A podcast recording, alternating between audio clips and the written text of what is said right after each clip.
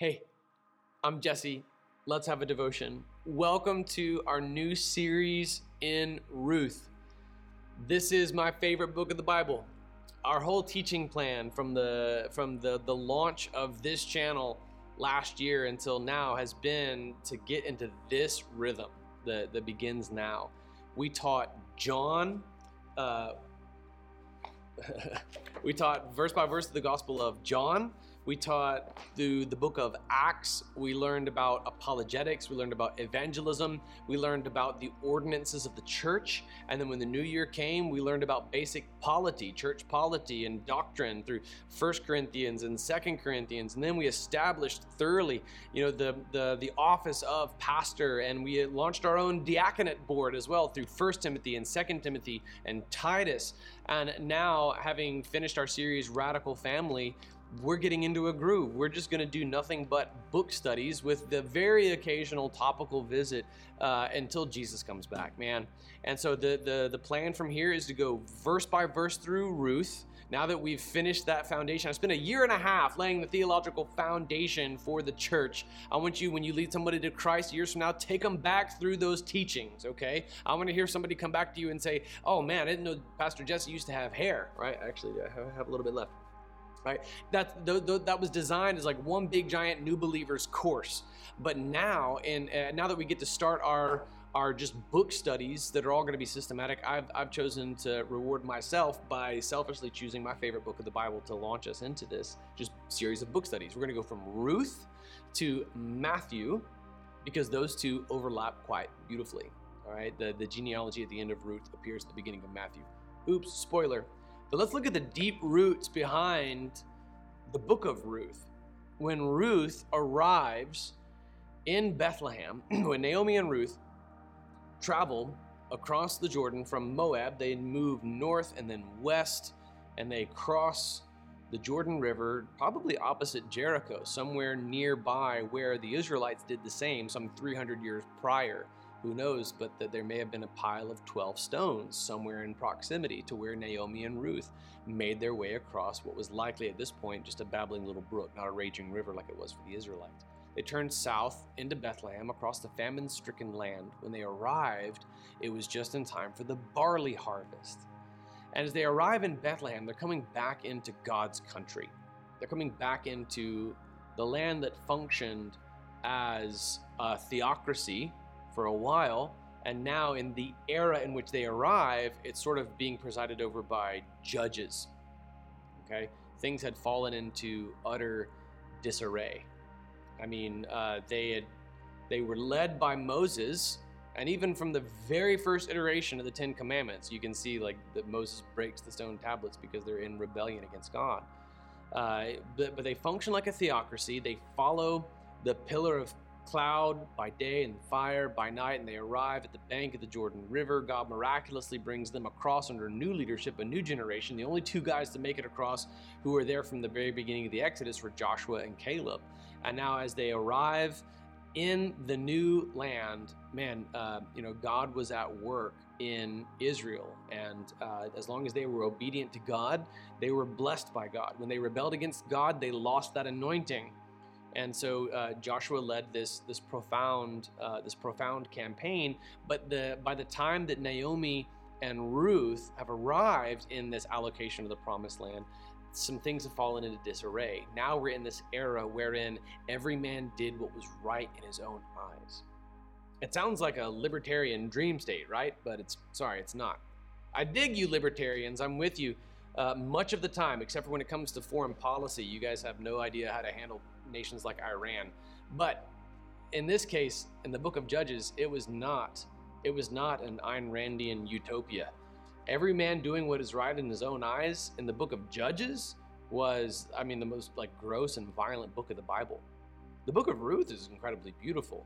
Its events take place while Judge Jair, J A I R, presided over uh, presided over the the uh, the place where these events take place, and there's a there's there's this seemingly insignificant detail that seems logistical in nature, but as we've seen over and over again, those logistical details have deep roots and, and eternal intentionality. See if you can spot what I'm talking about as we come from Deuteronomy chapter 24, verse 19. When you reap the harvest in your field and you forget a sheaf in the field, do not go back to get it. It is to be left for the resident alien, the fatherless, and the widow, so that the Lord your God may bless you in all the work of your hands. This is a directive from God. And there's something sweet about it. It's how God cared for the resident alien. That would be that would be Ruth in the book of Ruth, right? She was a Moabitess and she would have looked like it. She would have been distinctive. Many of the Old Testament laws told the Israelites how to present themselves and Ruth didn't grow up with those laws. She she did not she probably didn't show up with her very first outfit being, you know, very uh, Old Testament law friendly, okay? Like she would have looked distinctive. There are some sweet notes of ethnic reconciliation in the book of Ruth. Uh, Ruth is self conscious about her, how, how conspicuous she is, and she's shown kindness nonetheless, and this blesses her heart. It's because there's a history between Moab and Israel. Moab was a smaller nation, but God would use them to judge Israel and they would kick Israel's tail militarily uh, from time to time. And so here's one of these Moabite women gathering in a field.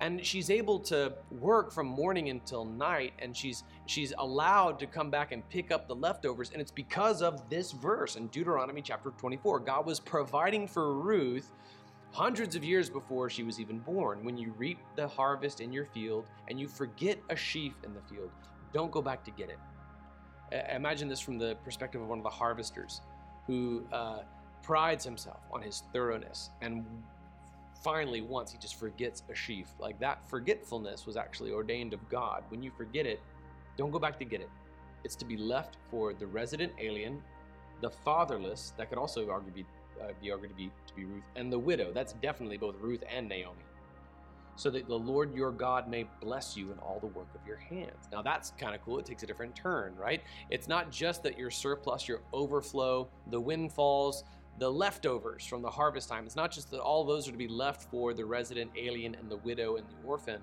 It's also so that you would be blessed because you do this.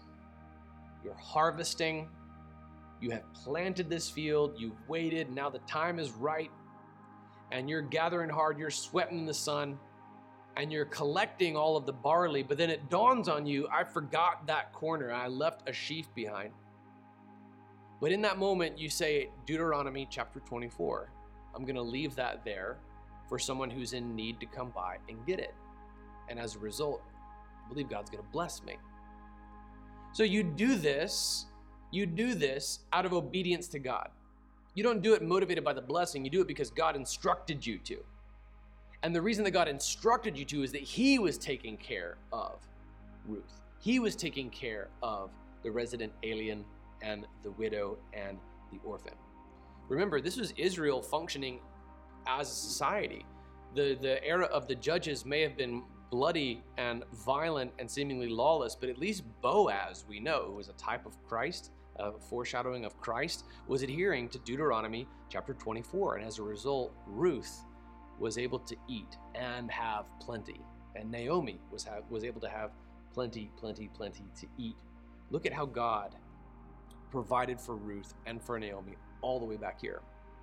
If you're a social justice warrior, man, you need to read the Old Testament because God made provision like you would not believe. I know that it seems virtue signaling to try to overturn things like border laws and immigration laws and things like this. I get it. I mean, immigrants are people. At the Redemption Church, you meet a lot of people who worked really hard to gain their citizenship and come through in the legal manner. So, what are you to do when someone has come across your border and has arrived here? This is actually a discussion we had at our church in Nashville because we ministered to some people at one of our campuses at the time. Uh, almost everybody who lived within proximity to that campus was undocumented, if you will. And uh, for whatever it's worth, I think you should come here legally. But the reality of the moment pastorally was like, well, they're here.